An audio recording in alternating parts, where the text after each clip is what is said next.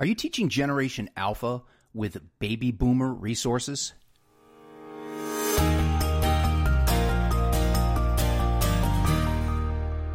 Welcome to Hack Learning. It's what you can do tomorrow. I'm your host, Mark Barnes, and today we are talking about a generation of students like none you've ever seen. And we're wondering how teachers can cope with Generation Alpha. Here's what Michael Fisher and Elizabeth Fisher, authors of Hacking Instructional Design, say about planning for the future so we can better meet the needs of Gen Alpha. The problem. Contemporary students aren't interested in traditional constructs. Depending on when you open this book for the first time, at least 18 years have gone by since the beginning of the 21st century. 8 years ago, we saw the ending of Generation Z, those children who were born between 1995 and 2010. They are now in our classrooms and have been for some time. Since 2010, more than 30 million more children have been born. And they represent a brand new generation, Generation Alpha. Gen Alpha is also known as the Global Generation or Generation Glass.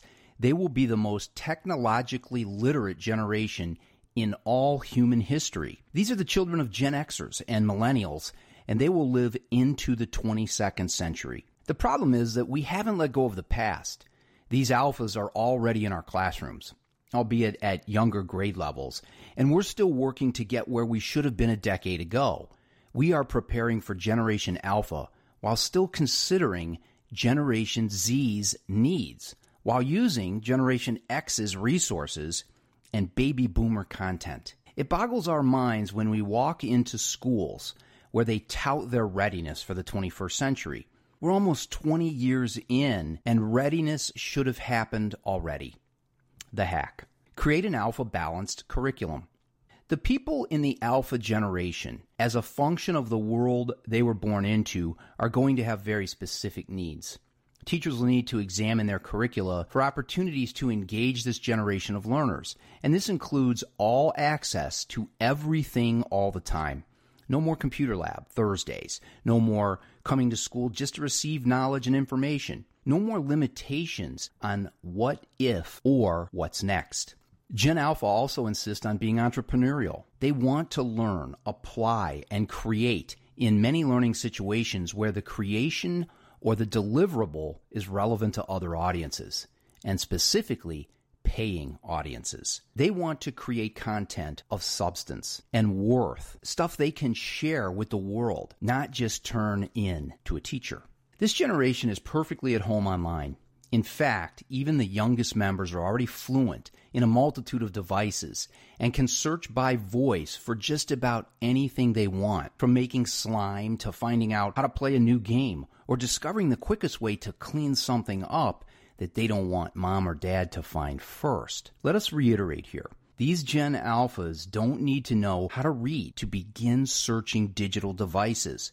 Traditional print literacy is no longer the main literacy entry point. Gen Alphas, while a well-connected generation, will not necessarily have the same social skills as previous generations. They are comfortable and will seek out online interactors at the expense of physical, live human interactions. Because of this, teachers will need to be cognizant of soft skills, as well as what Michael Fullan and Andy Hargreaves describe as social and human capital. The planned curriculum for these students should be in balance with these needs. Teachers need to care about the world their students are currently living in and the world they will graduate into. Knowing this, in partnership with existing instructional practices, creates a contemporary curriculum that is inclusive of Generation Alpha's needs and the responsibilities of the teacher. What we've done up until now in education has worked for the majority of students, but those methods and practices will wane in effectiveness as time moves forward. What you can do tomorrow. Plan for 24/7 access across multiple devices. Teachers will need to be more considerate of skills rather than content. The what is out there already. The how and the why are still critically important. Devices are a requirement in the classroom, just as paper or pencils or chairs are choice items. Contemporary learners need experiences with all these materials, including different types of devices that allow for different functions. tablets for portability, and laptops and desktops for more powerful research, writing, and product making. Note that we are not suggesting that they should be on a device 24/7. Just that those devices must be available when needed. Start planning for a way to make this happen. Plan to create products of value. Teachers will need to consider learning outcomes where students can demonstrate learning in innovative and creative ways. Students will want to create these demonstrations of learning for a much wider audience and perhaps for a chance to make money or a difference. Start collaborating when thinking critically and creatively. Teachers need to provide opportunities for digital interactions, virtual connections, making, prototyping, gaming, video production, virtual destinations, coding, and more. All of these hot activities in education boil down to decisions that children make and the outcomes or consequences of those decisions. These different opportunities invite students to be metacognitive, high-level thinkers who reflect on their decisions and choose more wisely. Plan to teach more soft skills. What this generation can do with technology will be mind-blowing, but many will lack skills like persistence and the ability to manage impulsivities. With everything available all the time, students develop habits that keep them from exploring and discovering. Alexa and Siri are only going to help students to a point, and then students need to navigate learning, communication, and collaboration in ways that technology is currently eroding in human interactions.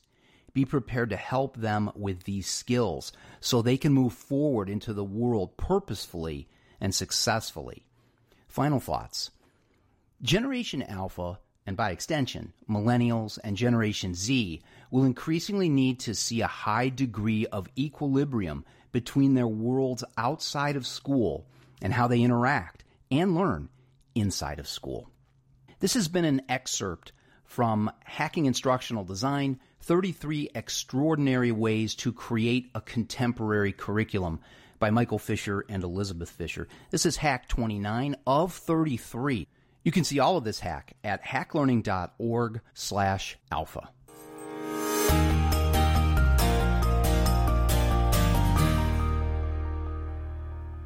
This has been the Hack Learning Podcast. I'm your host, Mark Barnes. For more episodes, visit us at hacklearningpodcast.com.